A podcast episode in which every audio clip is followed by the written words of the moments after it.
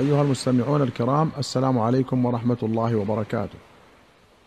لم نزل في باب المغازي والسير في حديث سلمة بن الأكوع رضي الله عنه في قصة الحديبية وغزوة ذات قرد وخيبر.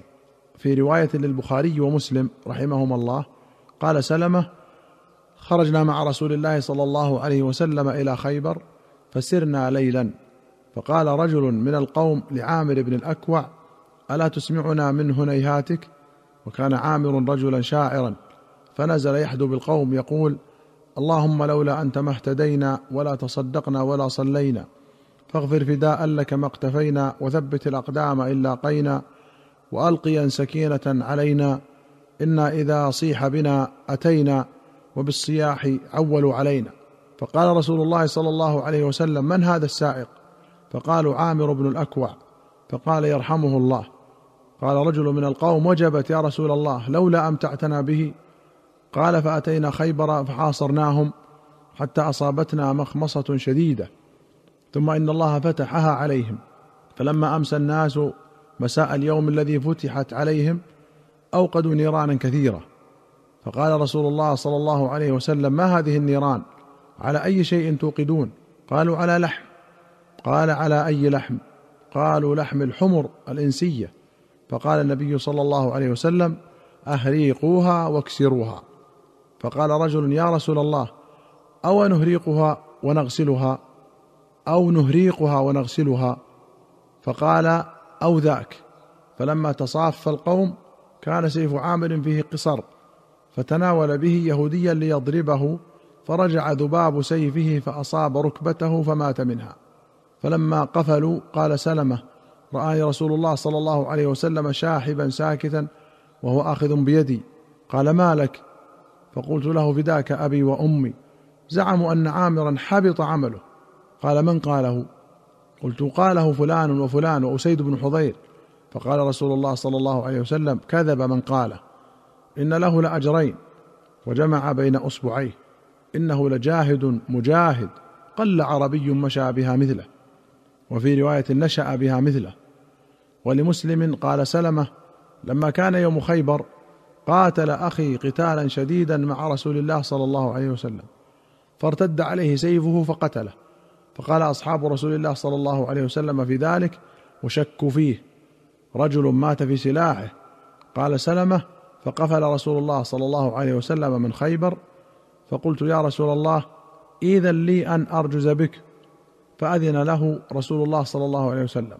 فقال عمر بن الخطاب اعلم ما تقول. فقلت والله لولا الله ما اهتدينا ولا تصدقنا ولا صلينا. فقال رسول الله صلى الله عليه وسلم صدقت.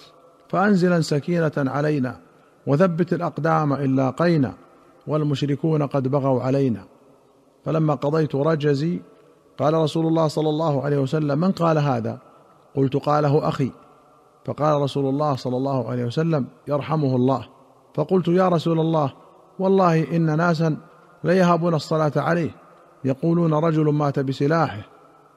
فقال رسول الله صلى الله عليه وسلم كذبوا مات جاهدا مجاهدا فله أجره مرتين.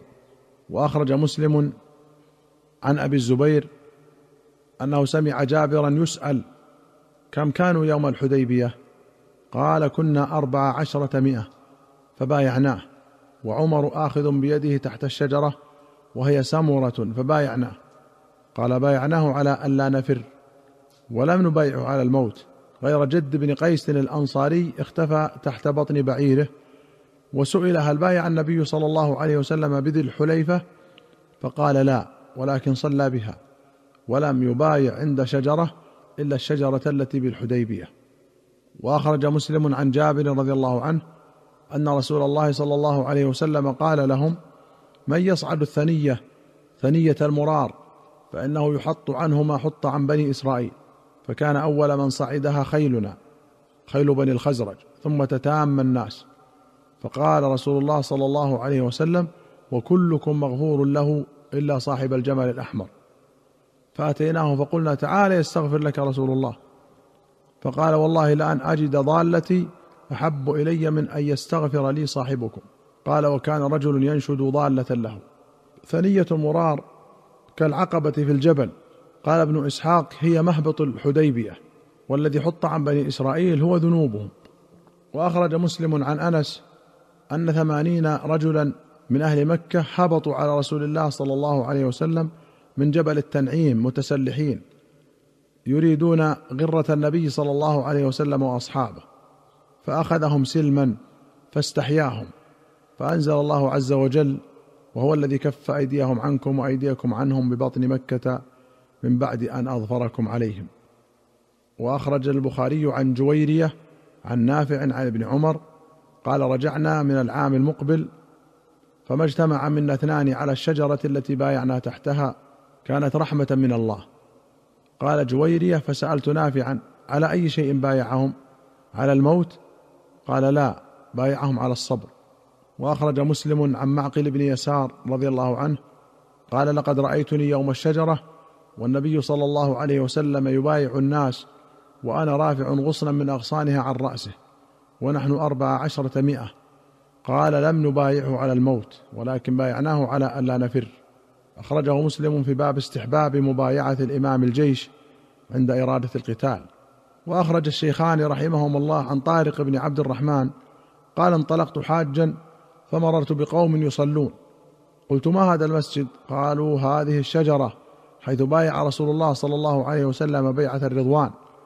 فأتيت سعيد بن المسيب فأخبرته فقال سعيد كان أبي ممن بايع تحت الشجرة. قال فلما خرجنا من العام المقبل نسيناها فعميت علينا فلم نقدر عليها.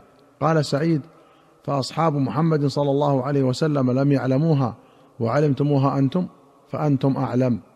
وأخرج البخاري ومسلم عن عباد بن تميم عن عمه عبد الله بن زيد الأنصاري رضي الله عنه قال لما كان يوم الحرة والناس يبايعون لعبد الله بن حنظلة قال ابن زيد على ما يبايع ابن حنظلة الناس؟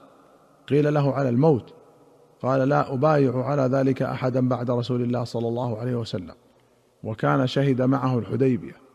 يوم الحرة هو يوم خلع أهل المدينة بيعة يزيد بن معاوية وبايعوا عبد الله بن حنظلة بن أبي عامر الأنصاري سنة ثلاث وستين. وأخرج البخاري ومسلم عن أنس رضي الله عنه قال كان النبي صلى الله عليه وسلم إذا غزا بنا قوما لم يكن يغزو بنا حتى يصبح وينظر فإن سمع أذانا كف عنهم وإن لم يسمع أذانا أغار عليهم. فخرجنا إلى خيبر فانتهينا إليهم ليلا. فلما أصبح ولم يسمع اذانا ركب وركبت خلف أبي طلحة وإن قدمي لتمس قدم النبي صلى الله عليه وسلم. فخرجوا إلينا بمكاتلهم ومساحيهم فلما رأوا النبي صلى الله عليه وسلم قالوا محمد والله محمد الخميس. قالوا الخميس الجيش. فلما رآهم رسول الله صلى الله عليه وسلم قال الله أكبر الله أكبر خربت خيبر. إنا إذا نزلنا بساحة قوم فساء صباح المنذرين. فظهر رسول الله صلى الله عليه وسلم عليهم فقتل المقاتلة وسبى الذراري. وفي رواية أن رسول الله صلى الله عليه وسلم غزا خيبر قال فصلينا عندها صلاة الغداة بغلس. فركب النبي صلى الله عليه وسلم وركب أبو طلحة وأنا رديف أبي طلحة. فأجرى نبي الله صلى الله عليه وسلم في زقاق خيبر وإن ركبتي لتمس فخذ نبي الله صلى الله عليه وسلم. وانحسر الإزار. وفي رواية ثم حسر رسول الله صلى الله عليه وسلم الإزار عن فخذه. حتى إني أنظر إلى بياض فخذ نبي الله صلى الله عليه وسلم. فلما دخل القرية قال الله أكبر. خربت خيبر. إنا إذا نزلنا بساحة قوم فساء صباح المنذرين. قالها ثلاث مرات. قال وقد خرج القوم إلى أعمالهم فقالوا محمد والخميس. قال وأصبناها عنوة. قال الخطابي رحمه الله فيه أن الأذان شعار الإسلام وأنه لا يجوز تركه. ولو أن أهل بلد اجتمعوا على تركه كان للسلطان قتالهم عليه. أيها المستمعون الكرام إلى هنا نأتي إلى نهاية هذه الحلقة. حتى نلقاكم في حلقة قادمة إن شاء الله. نستودعكم الله. والسلام عليكم ورحمة الله وبركاته.